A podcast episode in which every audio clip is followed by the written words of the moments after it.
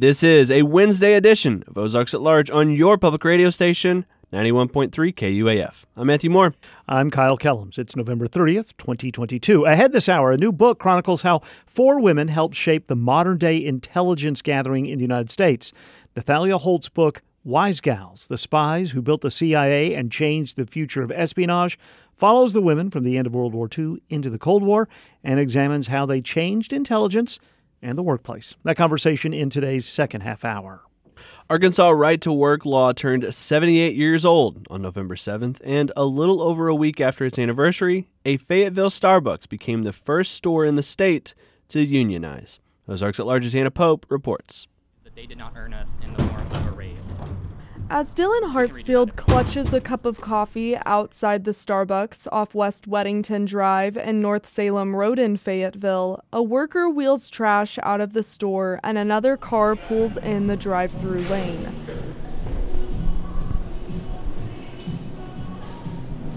Inside, baristas brew espresso shots, steam milk, warm baked goods, fill seasonal coffee cups, rinse and repeat. The night before, employees voted to unionize and join Starbucks Workers United. I think personally for me, it's all about each other. I think that the workers in this store, they really feel like family. We spend so much time together here and just making sure that we worked together on this to make sure that it's something that we all wanted um, was super important from the beginning. Hartsfield has worked for Starbucks for two years, starting in Russellville, then moving around to Farmington, Fort Smith, and Fayetteville. In October, the store's workers became the first in the state to petition an election. Out of 20 participating employees, 11 voted to unionize. We had 17 partners uh, at the store that signed union cards, and only 11 ended up actually voting yes in the actual election. Uh, I think that that has no I think that the company had a big impact on that. Hartsfield says the company hosted meetings with the regional director, district managers, and other store managers at the location before the election. For Hartsfield, scheduling stability, raises, protections for employees of color and LGBTQ workers, and benefits are some of the issues motivating him to join the union. I love this job. I love this company, and truly, Starbucks uh, resonates with me um, on on many levels, and I think that this is just something that they aren't getting right just yet. I think that given um, time, a lot of the questions will be answered, and then the company will feel less afraid of the, what the union has to offer. There are about 9,000 Starbucks locations in the U.S., and 260 of those stores are unionized, according to Starbucks Workers United. The Fayetteville location is the 261st coffee shop to unionize. Arkansas and 27 other states have right to work laws. These prohibit a union and an employer from signing a contract requiring employees to join a union as a condition of employment. Also, it prevents private sector unions from collecting members' fees. The natural state was one of the first states to pass right to work laws in 1944. In the same year, the state legislature passed an amendment guaranteeing an employee's right to join a union. Michael Pierce, an associate professor of history at the University of Arkansas, says right to work passed in the state to maintain Jim Crow labor regulations. And, and so, you know, it, it wasn't like right to work in and of itself prevented union activity because, you know, clearly unions grew strong and powerful even with right to work laws. But over time, the divisions that right to work sort of sowed among the workers, uh, whether it was early on, it was to, to keep black and white workers apart. Later on, Pierce says divisions began to widen between union workers and people who benefit from unions without paying dues. He says this prevented worker unity. Although right to work impacts how unions operate, Pierce says deindustrialization created large problems for the Arkansas labor movement.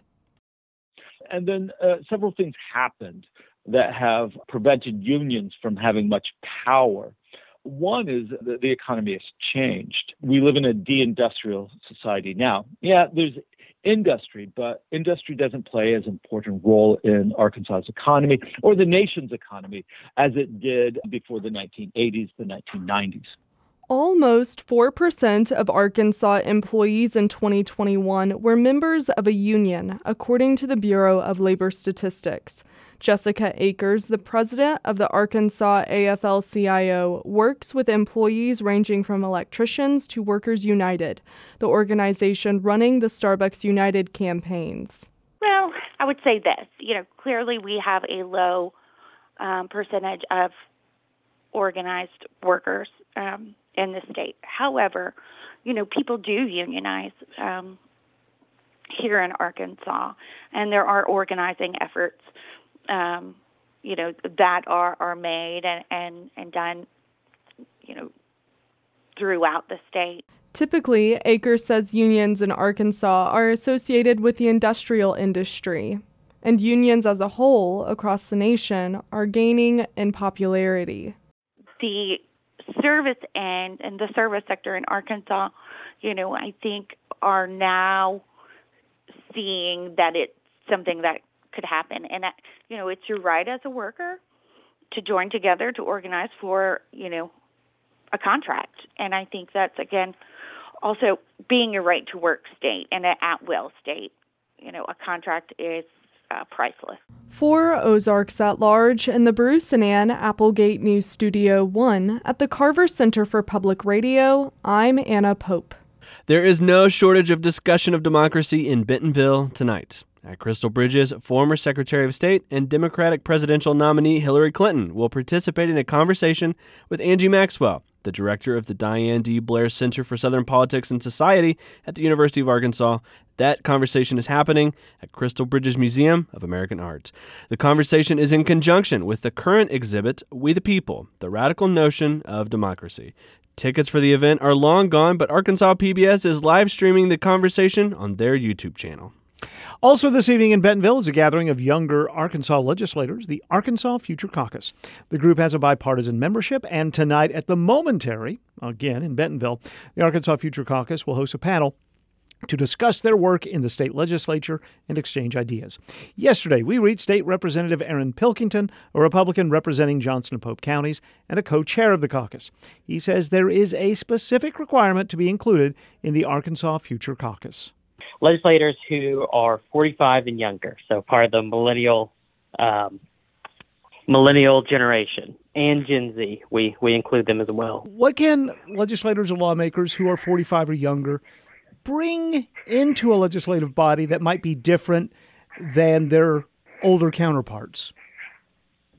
Well, I think one of the big things is just a deeper understanding of, of new technologies um, and the changing um, changing demographics of both the workforce and and understanding work life balance. There's a generational change in how we view the world, and so one of those things is uh, like work from home. Uh, a lot of the older generations have a hard time um, kind of seeing that as a productive opportunity. But you know, as a young legislator, you know, you can go to that conversation and, and talk about how sometimes working from home is actually a far more effective and cost efficient way to to do business. So there's just um, fresh ideas is a good way to think about it. Um, you know, while we don't have the wisdom of our older colleagues, um, I think we do bring a new perspective as a younger generation who has seen uh, a lot of change and who continues to see change in our society and just being one of those voices uh, in the room. So. When you mentioned that one example, just one example of working from home and, and a, perhaps a generational different uh, attitude or lens toward that, that can, I imagine, both be something in what you do as a legislator, but also can it manifest itself in how people view legislation differently? Sure, um, I think so. I, I think typically we always think uh, of laws as being things that restrict us and what we do. You know, they're the rules of the land kind of deal. But uh, oftentimes, it's sometimes it's breaking down barriers and creating new opportunities and and uh, opening things up to allow for for new innovation. So I think sometimes we can actually help bring a perspective of let's empower uh, more people, uh, and and because so much more we can do ourselves thanks to technology and and sometimes that's a good thing. Do you think this is something that can also be a different perspective on, I don't know, education or social services or government spending? Uh, yeah, I, I, would definitely agree. I think there's um, just a, a, different different viewpoint. Uh, you know, so much now we understand differently about uh, poverty and and some of the issues that that affect um, all sorts of different demographics, whether it be the elderly or the younger or the uneducated. Um, and so, I think sometimes, you know, as, as new information arises and there's new ways of thinking about things, I think we can be a voice in the room. Uh, to say, you know, well, maybe these policies haven't worked the way we had hoped they had for the past 20 years, and maybe it's time to do something different. You know, now we see that a lot of times homelessness has more to do with mental health than it does with a desire not to work. And so, you know, the issue there might be what can we do to incentivize them uh, to take care of their mental health? Because if their mental health taken care of, they're more likely to work and not be homeless, as opposed to uh, to some of the other other things that have been tried in the past. You are co chair of the Arkansas Future Caucus, along with Representative Jamie Scott, who is a Democrat. So age is bipartisan. Yes. Um, you know, a majority of the uh, future caucus is Republican, just as a you know supermajority of the legislature is, is Republican. But uh, we we are a bipartisan uh, group. You know, we try to work across the aisle and and find things that we can work on. So, despite us having a supermajority that's grown in this last election, um, you know, I I think us and many of our colleagues believe that good ideas can come from anywhere, whether it be young or old, Democrat or Republican. You know, we should all be open to listening to to new ideas, new ways of thinking about things, and and making uh, decisions on how to how to form legislation from that.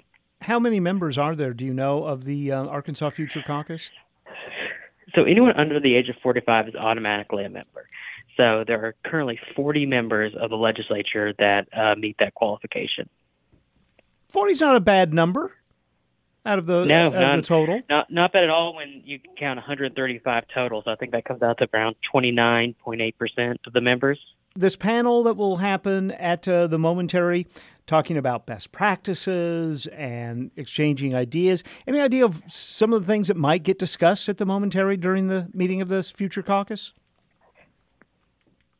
Um, you know, I, I think some of it may be, you know, how do we encourage youth engagement in politics? How do we get involved with them in not only campaigns but in the policy making part um, of politics? You know, I think we'll talk about, you know, how do we find uh, common ground or, or common solutions that we can work on from a generational perspective. Um, and so I think those are a few things that we'll try to, or hopefully we'll touch on uh, during our discussion. And Representative Pilkington, I don't know if this is a fair question, but do you think that younger legislators are more or differently optimistic than perhaps their more experienced colleagues?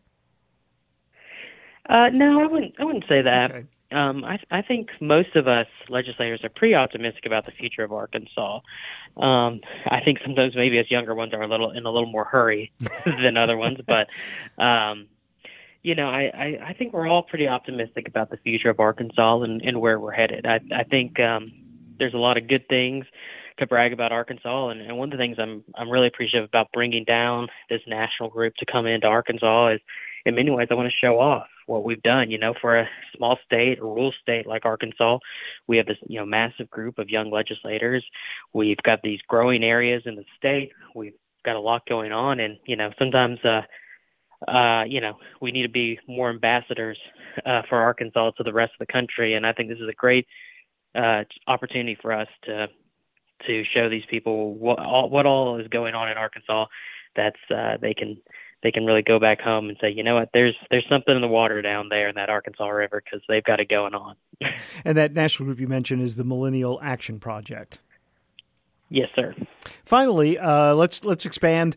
Whether you're under or over 45, you as a as a member of the Arkansas legislature that'll be meeting in the next few weeks, do you personally have um, some subjects or goals you'd like to see, uh, you know, obtained in the next uh, few months in the in the state capital? Sure, sure. Yeah, I'd like to see uh, improvement in our women and infant health uh, uh, across the board. Um, you know, healthcare is uh, something that's very near and dear and close to my heart, and I think as we uh, you know, as a state try to improve, that's an area that I think that we can really move the needle on pretty drastically is improving um, maternal and infant uh, mortality rates. We're lowest in the nation. And uh, and also just expanding access to care for for new and expecting mothers. So I'm um, I'm really optimistic that we'll be able to to move the needle on in that area, and and I think we've got a lot of really great uh, legislators, both sides, young and old, who uh, who want to see uh, us move that needle and, and, improve. So I'm I'm excited about working on that legislation in the next session. Representative Aaron, Pil- Aaron Pilkington is co-chair of the Arkansas Future Caucus.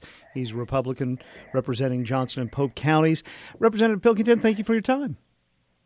Thank you. Appreciate it.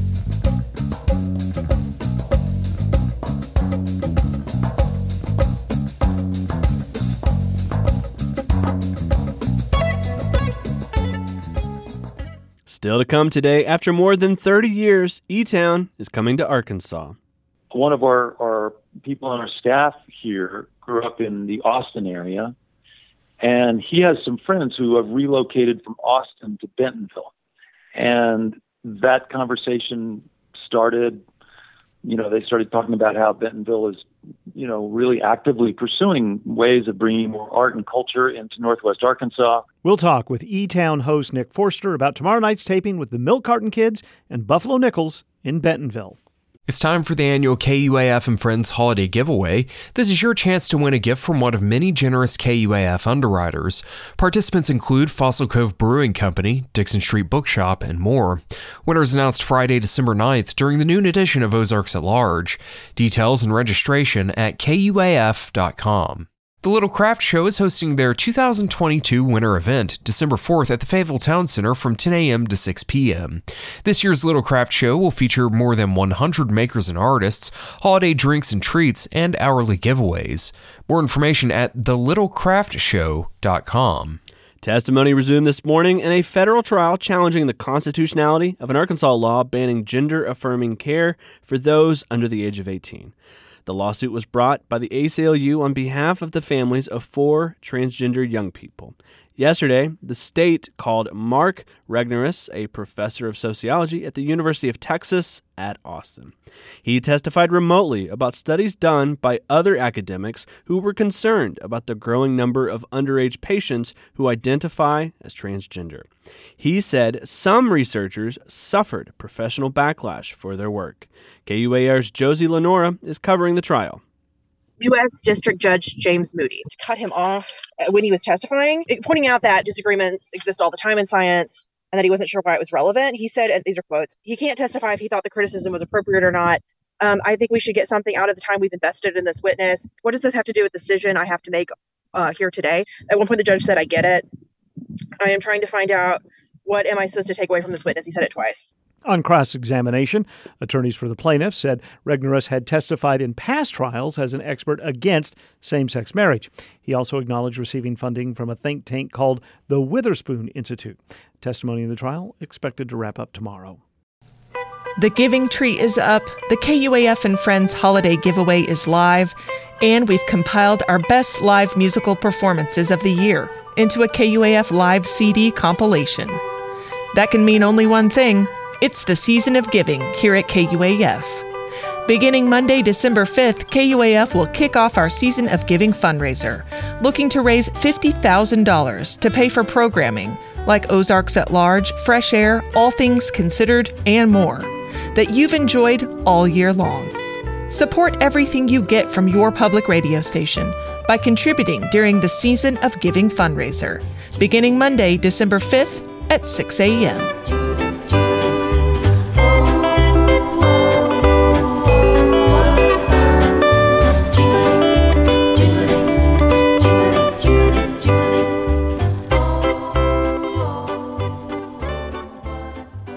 This is Ozarks at Large. Thanks for being with us this Wednesday. In the latest episode of Undisciplined, we hear from Dr. Calvin White Jr. Dr. White serves as the Associate Dean of the Fulbright College of Arts and Science and was born and raised in the Arkansas Delta. He grew up as a member of the Church of God in Christ, or COGIC Church, and his experience is the foundation for his 2012 book, The Rise to Respectability.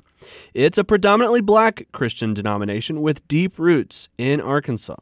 We start the conversation clarifying how this denomination differs from other common Christian denominations like Southern Baptist or Methodist.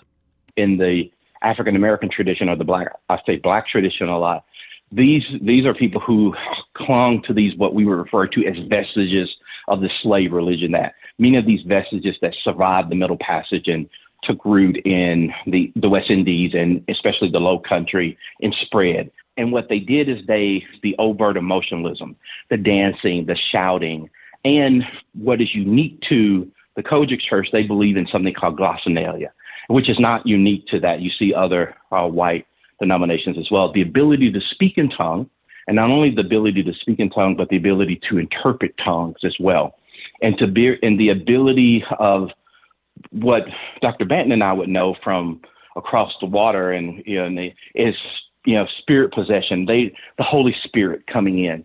Well, you got to think about this, Matthew, in a time when African Americans have been recently emancipated, and they're trying to show whites that they're just as capable of learning. They're just as capable of everything that they are. They're trying to live up to the standard of whiteness. And the one institution that blacks control, which is their church, that goes against everything that many of these black, what I call cosmopolitan sophisticates, are trying to prove to whites, meaning it, it flies directly in the face of that. So there was a movement to distance themselves from this overt, charismatic, ritual and liturgy to this quiet, inwardly study, you know, kind of like the Methodist tradition, of which I'm a part of today. Very fine. There's a method to why we do what we do. There's a liturgy here uh, to why we do what we do. And so that's that's what the book stems from. And looking how, how other blacks reacted to this religious denomination that started right here in Arkansas in the South and grew to every state in the country, every state in the country, and about 38 states around the world right now. And Dr. Banton was talking about the Great Migration earlier. There are people who take this church out of the South and plant it in these northern industrial areas via Great Migration routes. So it's all connected. So, you know, Dr. White, this is very interesting to me because for a short spell there, I was a part of the Pentecostal church. I think I've told the story before, Matthew, about um, growing up in Jamaica and my mother, like all the kids from church, they were going to go get baptized. And I never saw baptism before. And my mother said I could only go if I got baptized. Huh. So I went.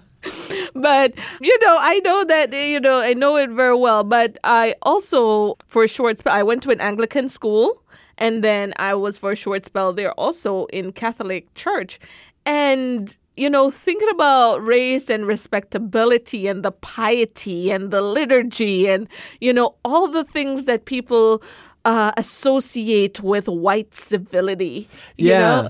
yeah. I think for me, when I think of, you know, when I think of the comparison, I grew up in a Baptist church and in college and after college started going to a Methodist church, the the separation that we sometimes think about with church is is uh, low church and high church, and this yes. idea that yes. low church is kind of this charismatic, it's this more spontaneous, exactly. Whereas high and that's church, the church I love, right? And high church is more of this methodical, it's mm-hmm. li- liturgical, it's this kind of like very structured, kind of almost the same thing every week kind I of used to hate that structured church. I'm like, I'm like, when does Jesus enter?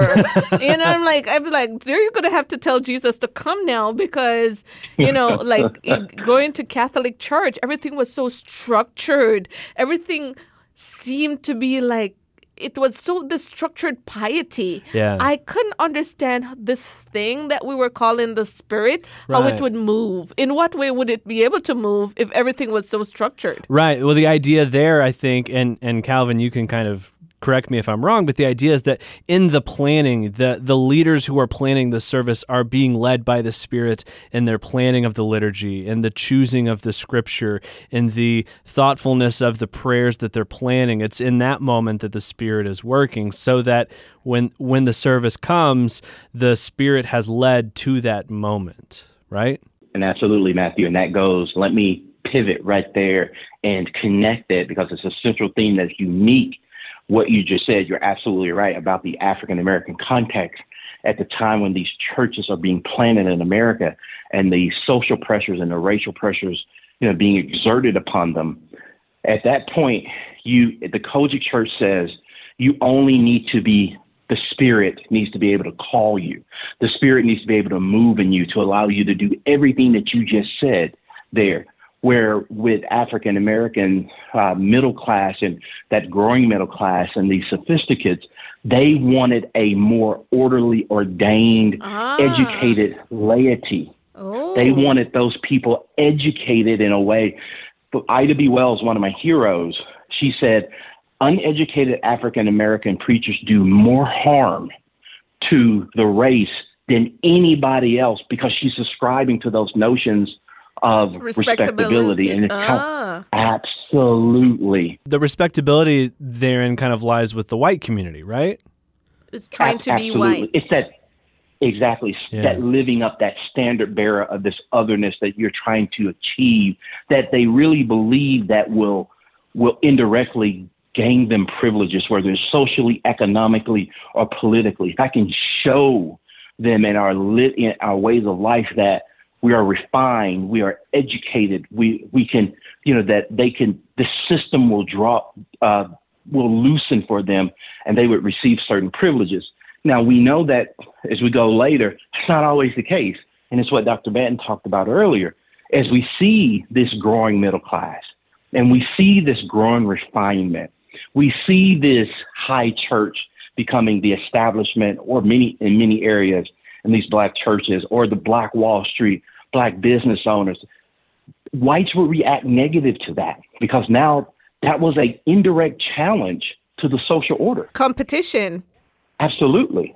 And so they responded very negative to that with violence. So this notion that the system would shake something loose and render them certain things never came about. It's understandable why they believed it, and they and they really tried to you know ascribe to it, subscribe to it. But then we know later, as historians, what happened when they did, when you know when they did do that.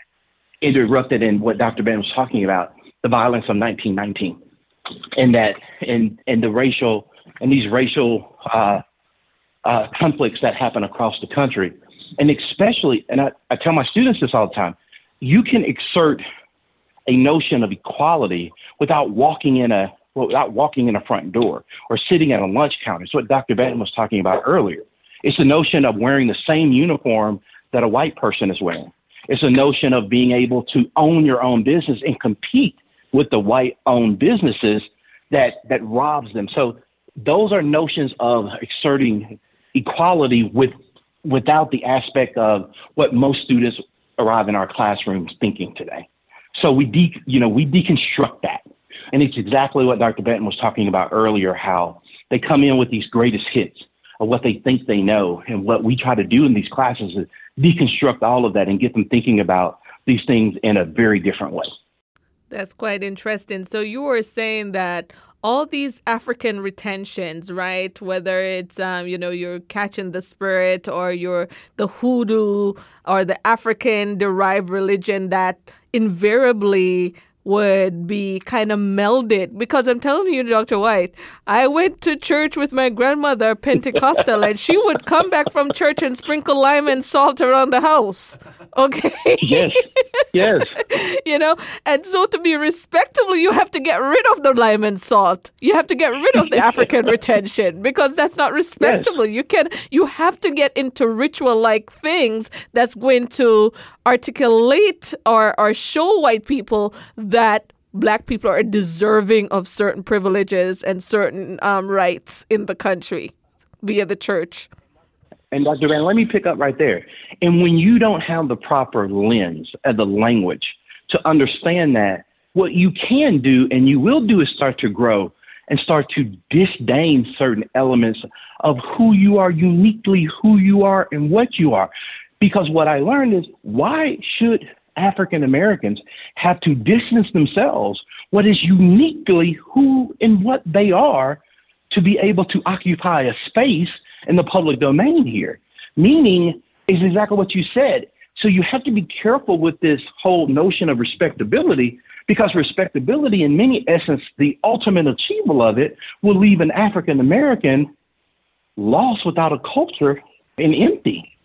Dr. Calvin White Jr. is the Associate Dean of the Fulbright College at the University of Arkansas. Undisciplined is hosted by Dr. Caree Banton and is a co production of KUAF Public Radio, the African and African American Studies program at the University of Arkansas, and Ozarks at Large. This is Ozarks at Large. With me in the Anthony and Susan Hoy News Studio, Timothy Dennis. Hey, Hello. how are you doing? Uh, fine. You've been work. Well, you've always been working, but you've been working on a special project the past few days, Right, it's Past one of few my weeks. one of my favorite times of year. We get to look back at a lot of the live music that's been performed in this building over the past twelve months, and in this case, it goes back a little bit further. Oh, Okay, so at the end of the year during our season of giving fundraiser, over the past four years, this will be the fifth. We have released a special compilation, mostly with live music performed in the building or for us in some capacity. right. Last year, obviously because of pandemic, we just kind of did past Christmas. Yeah, and the year before that, we celebrated 30 years of Ozarks at Large Oh, right, with yeah. a special CD. But we are back to offering a CD full of live music performances this year. And because the last couple years were a little bit strange, hmm.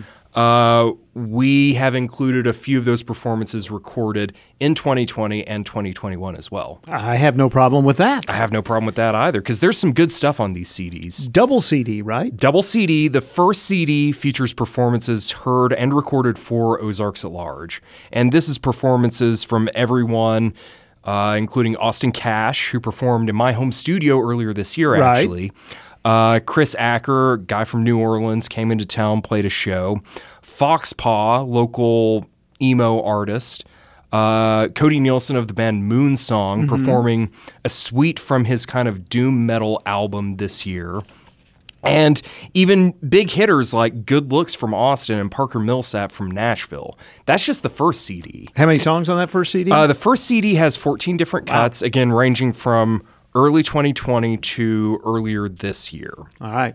Second CD features all of the performances that we've had so far during this year's lunch hour series of concerts at KUAF, All right. up to and including the last performance, which occurred in November with Fayetteville's own Jackson Hoyt. But obviously, we won't have the December performance. Correct, correct. Uh, but I mean, the the lunch hour CD it features performances from Bang, Mia Geldum, Modeling, Old Man Saxon, Adam Fawcett, Honey Collective, Pura Coco, Avian Aaliyah, again Jackson Hoyt, Eddie Canyon, and Amore the Artist. So one CD uh, performances just for Ozarks at Large, or specifically for Ozarks at Large. The other CD are lunch hours. Yeah, All right, and this will be uh, offered only through the fundraiser. correct, correct. It's a thank you gift for people giving a certain dollar amount to us. We still haven't nailed that down yet, but yeah, Now, Lee Wood, our general manager, had said something to me in passing, and you may not know the answer to this, but I'm going to put you on the spot. She had said something about there are still a few CDs left from the first four years, so there might be a package deal where you can get all five. We're still working out Okay. the logistics and kind of how that's going to work. But yes, we are planning on offering certain package deals uh, to get rid of some of our stock of CDs. Everything must go. Everything must go. Okay, we're about to go into a song that I'm going to ask you to select to take us out of this conversation. Which of the 25 songs on the CD do you want to end hmm. with? I would like to end with a track from the Ozarks at Large CD, mm-hmm. and it's by Honey Collective. It's actually the oldest cut on this set because it was recorded, if I recall, in December 2019, mm. aired in January 2020. And then, of course, a couple months after that, everything got crazy. And this was recorded in the Firmin Garner Performance It was Studio. recorded in the Firmin Garner Performance Studio. The track is called The Hornet.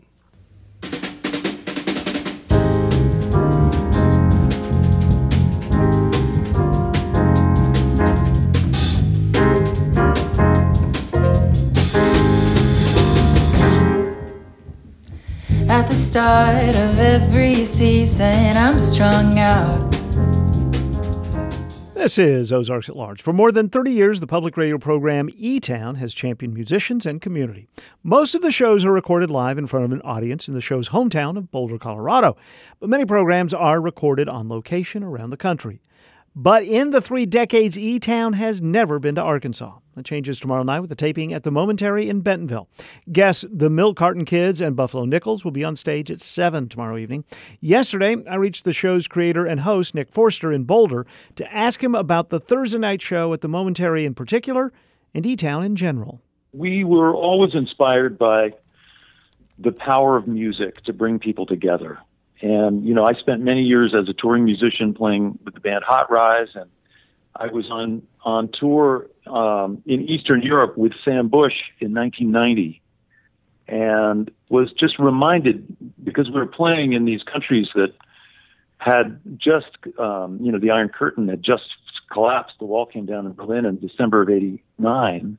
And so in the spring of 1990, we're playing in Bulgaria and Czechoslovakia and places like that. And I was just so inspired by the, the way music could bring these people together in, in to come to our shows.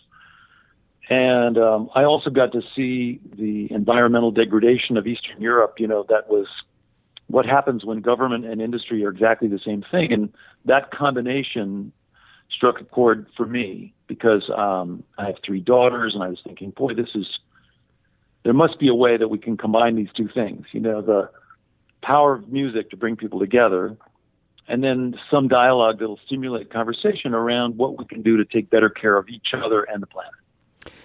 Years later, E Town exists, is going strong. Did you imagine it being a project that could be this vital for this amount of time?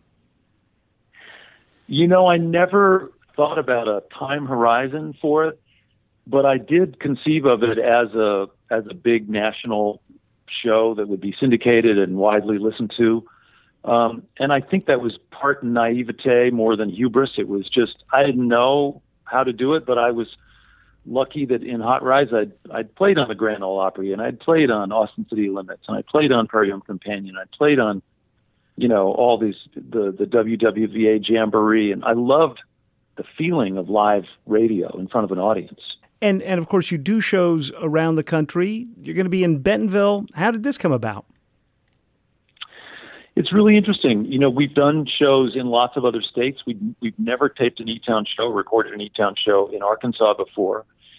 We um, one of our our people on our staff here grew up in the Austin area, and he has some friends who have relocated from Austin to Bentonville, and that conversation started, you know, they started talking about how Bentonville is, you know, really actively pursuing ways of bringing more art and culture into Northwest Arkansas. And would it be possible to do an E-Town show in Bentonville? And so we just explored it for a while, and we've been talking about it, I guess, for about nine months. And now we're now we're coming to do it. Now we're actually going to just see what happens. Talking with Nick Forrester of E Town. They will be taping a show at the Momentary in Bentonville Thursday night. Your guest, it's a pretty good lineup uh, Milk Carton Kids and Buffalo Nichols. Um, that will be a fun show. It'll be a fun show. Everybody who knows Milk Carton Kids knows that not only are there poignant songs and beautiful harmony and beautiful guitar playing and, and lovely interaction of those two voices, but they're just funny and smart and irreverent and um, you know it's it's always entertaining with those guys. And Buffalo Nichols is a soulful musician and singer who's been on a really great journey of his own that's sort of led him through all kinds of different styles and flavors of music to arrive at the place where he is now. And um, I think the combination is going to be really interesting. You know, we always have a finale at the end of our show, and um, we'll see. We have no idea what it is that we're going to pull together, but we're going to play music together at the very end, and we're bringing our crew from Boulder down to Bentonville, and we're gonna we're gonna do our best. Of course, there are um, details about shows that people, if they're in Boulder, can catch at eTown Hall. There's many archives at etown.org. What else should we know about the program uh, in general and, and Thursday night specifically? Well, we are excited to come to, uh, as I mentioned, a new place. I think there's something something um, exciting about exploring, particularly the momentary, because it's a um, it's designed to be almost an experimental, um, you know, art center where there's all kinds of different mediums and, and disciplines that are that are reflected in their programming. So we're happy to be a part of that. Obviously, my crew is excited about getting a chance to go see Crystal Bridges while they're in town. the, the Great Art Museum. And you know the other the other pieces and parts are we always try to celebrate some good news, some good stories, good local stories when we come into a new community. And this week is no exception. We're going to be telling a story of one of your neighbors from Fayetteville who's um, just doing good work and and um, helping those in need, and that'll be part of our programming as well. Nick Forrester with E Town. Uh, safe travels from Colorado to Arkansas, and thank you so much for your time. Thank you, Kyle. Thanks for sharing all this information about E Town. We look forward to seeing you. Nick Forster is the host of the long running live music public radio program, E Town. The show's first ever taping in Arkansas with the Milk Carton Kids and Buffalo Nichols is tomorrow night at the Momentary in Bentonville. More about E Town at etown.org and more about tomorrow night's show in Bentonville at themomentary.org. KUAF is supported by Pack Rat Outdoor Center in Fayetteville, serving Northwest Arkansas for 50 years. With gear, clothing, and footwear for hiking, backpacking, travel, climbing, canoeing, and kayaking, Pack Rat is a resource for outfitting in Northwest Arkansas. Information about events, clinics, and sustainability practices at packratoc.com. This is Ozarks at Large. Nathalia Holt has written about women who have been pioneers in male dominated industries and led those industries to change for the better. Her latest book, Wise Gals The Spies Who Built the CIA and Changed the Future of Espionage, examines how four women emerged from World War II to help form what became the CIA. These women not only brought cutting edge technique to intelligence, they helped create paths for equality in their workplaces. Nathalia Holt says writing Wise Gals was illuminating and challenging. So, this was such a difficulty with this book. As you can imagine, trying to get information from the CIA was not easy and it took many, many years. So, I filed Freedom of Information Acts in order to get documents declassified. And the CIA was actually wonderful about helping me with this. They also provided historians that helped me review material from the book. Um, and in addition to this, I also was able to get a hold of many CIA officers, both retired and current, who spoke with me on the condition of anonymity. And they were able to tell me their personal stories about what it was like to work with this group of women and parts of their operations, how they ran, and, and just the personal bits as well about what it was really like to be on the ground with these women during the Cold War. Um, I also visited a large number of archives in Europe and in the United States, where I was able to get thousands of documents just showing all the different roles of these women and, and, and some other more personal material. And then I tracked down the women's families as well. And for all of these families, actually, they had no idea who their relatives were until after their death. Um, so these are women who had to keep their identities secret their families did not know what they did. And yet, still even even with this i was able to get such a wealth of information about what their personal lives were like outside of the agency you know, their friends their family diaries letters and that really helped me get a real sense of who they were as people and not just cia officers your one of your first connections to the women who would make up wise gals was through a familial uh, connection right uh, it wasn't one of my family members, but it was a woman that I was interviewing, and this was in 2017.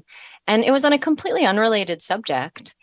But she had this story to tell me that was so surprising. It was about a Nazi war criminal and then this shadowy American woman whose name she did not know, who she was not related to, but who had this very crazy story. And it struck me because there have been so many books written about women in World War II and even more about men who've worked in intelligence. But very little has been written about female intelligence officers, particularly during the Cold War period. And, you know, as I went through all of the CIA histories and biographies, I found that even the names of this group of women have just been omitted from history. So that made me even more eager to track down who they were and what their work was. They had different sorts of roles within the CIA, didn't they? They did. They were also different. So they were called the wise gals by their male colleagues because of their intelligence and their sharp biting humor. They could be very sarcastic, um, but they came from all over. So you have Elizabeth Sudmeier, who was raised on a reservation in South Dakota, served in World War II, and then went to junior officer training before being sent to Syria and then Iraq. And you have Adelaide Hawkins, who's a single mom of three. She was raised in a small town in the South. She had a high school education. She knew that very little was expected of her. And yet she rose in the ranks. She went from being a secretary to becoming a very powerful woman in the CIA, a director of covert communications. And then on the other side of the spectrum, you have Mary Hutchinson, who had a PhD in archaeology, who was fluent in four languages. She served in World War II. And then when she applied to be an officer in the CIA, was just offered a secretary position. She got very angry about this and she said, quote, that is a waste of my abilities.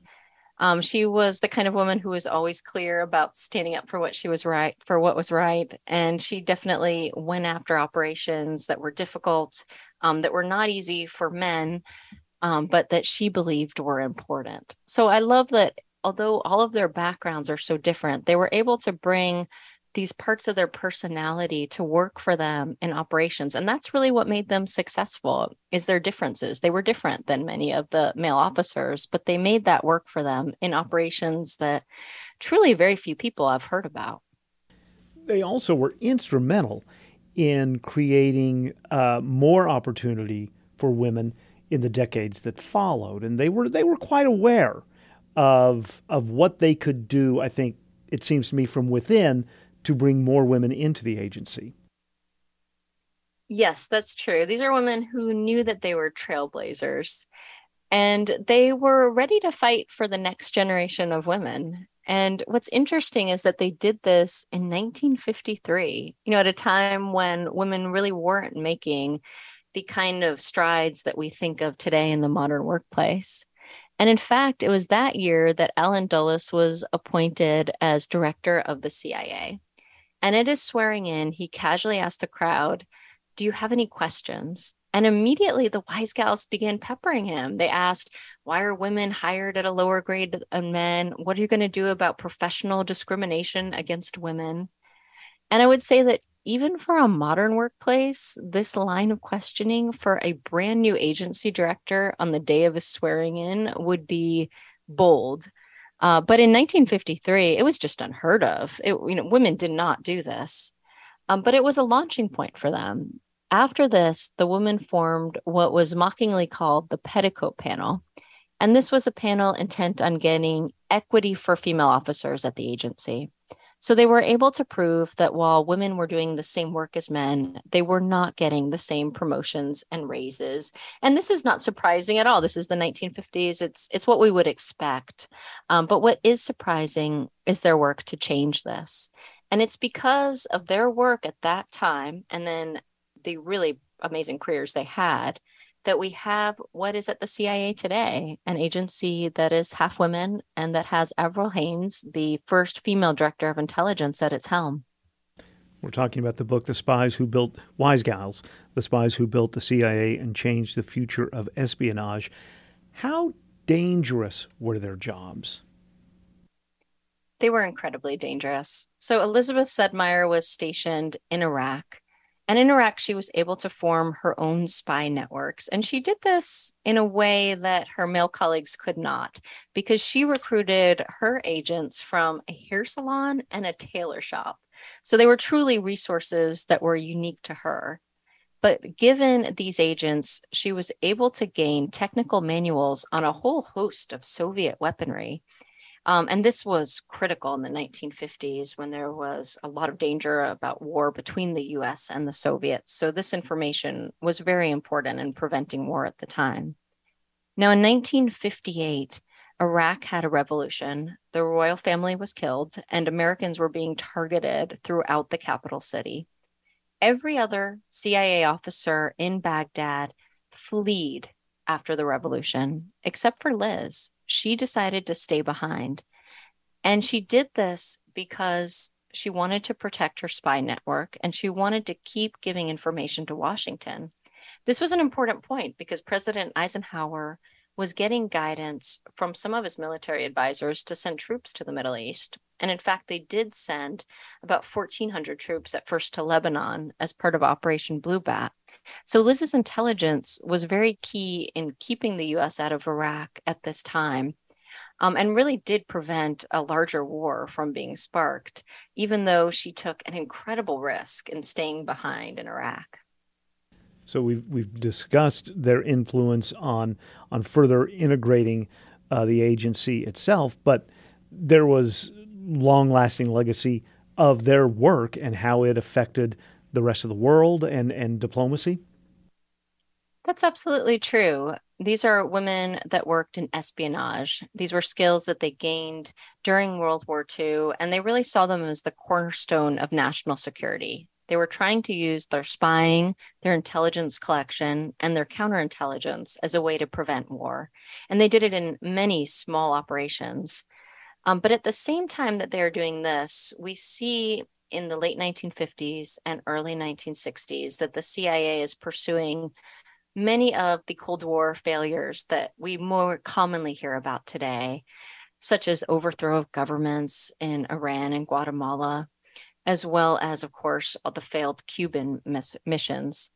Um, so the women were really fighting against this. And a big reason that paramilitary operations came to a head during this time was because the director, Allen Dulles, believed that espionage was what he called, quote, a bag of pennies. It just didn't cost enough. He didn't feel like it would bring enough attention to the CIA. And so he was pursuing these bigger operations as a way to raise the profile and the budget of the CIA. And so the women, at the same time that they're fighting for their equity in the agency, are also fighting for the role of intelligence. And so what we see is that at the same time these failed Cuban missions are ongoing, we have Eloise Page, who is kind of your your classic proper Southern lady. She wore white gloves and pearls, um, and occasionally tucked a gun under her blouse. And she was running an operation called Lincoln, where she was recruiting scientists in the United States and then sending them on vacation to the Soviet Union. But they were armed with details about their counterparts. So they were seeking out scientists most like them in the Soviet Union, making connections, and then bringing that intelligence back to Washington.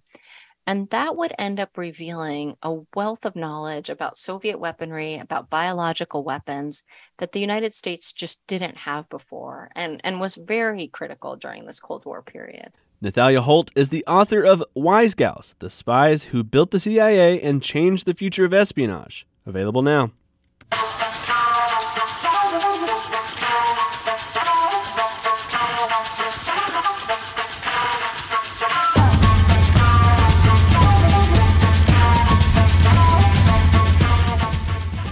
This is 91.3 KUAF, Fayetteville, Fort Smith, Bentonville, and Carrollton. KUAF is a listener supported service of the School of Journalism and Strategic Media at the University of Arkansas. Contributors today included Anna Pope, Timothy Dennis, Caree Banton, and Josie Lenora from our partner at KUAR. Matthew produced today's show and the latest episode of Undisciplined in the Bruce and Ann Applegate News Studio 2. I'm Kyle Kellums. I'm Matthew Moore. Let's end with music from the Milk Carton Kids, who will be part of the E Town taping tomorrow in Bentonville. They've been guests on Ozarks at Large. It was a few years back when they were here for the Fayetteville Roots Festival.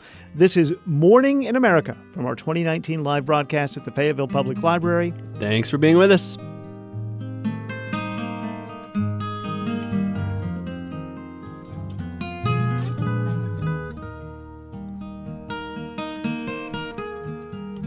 Fell asleep with the TV on. Finally feeling like I belong woke up to a funeral song. Called you up to say hello. Left a message for you at home. Packed my dishes in styrofoam. Everything.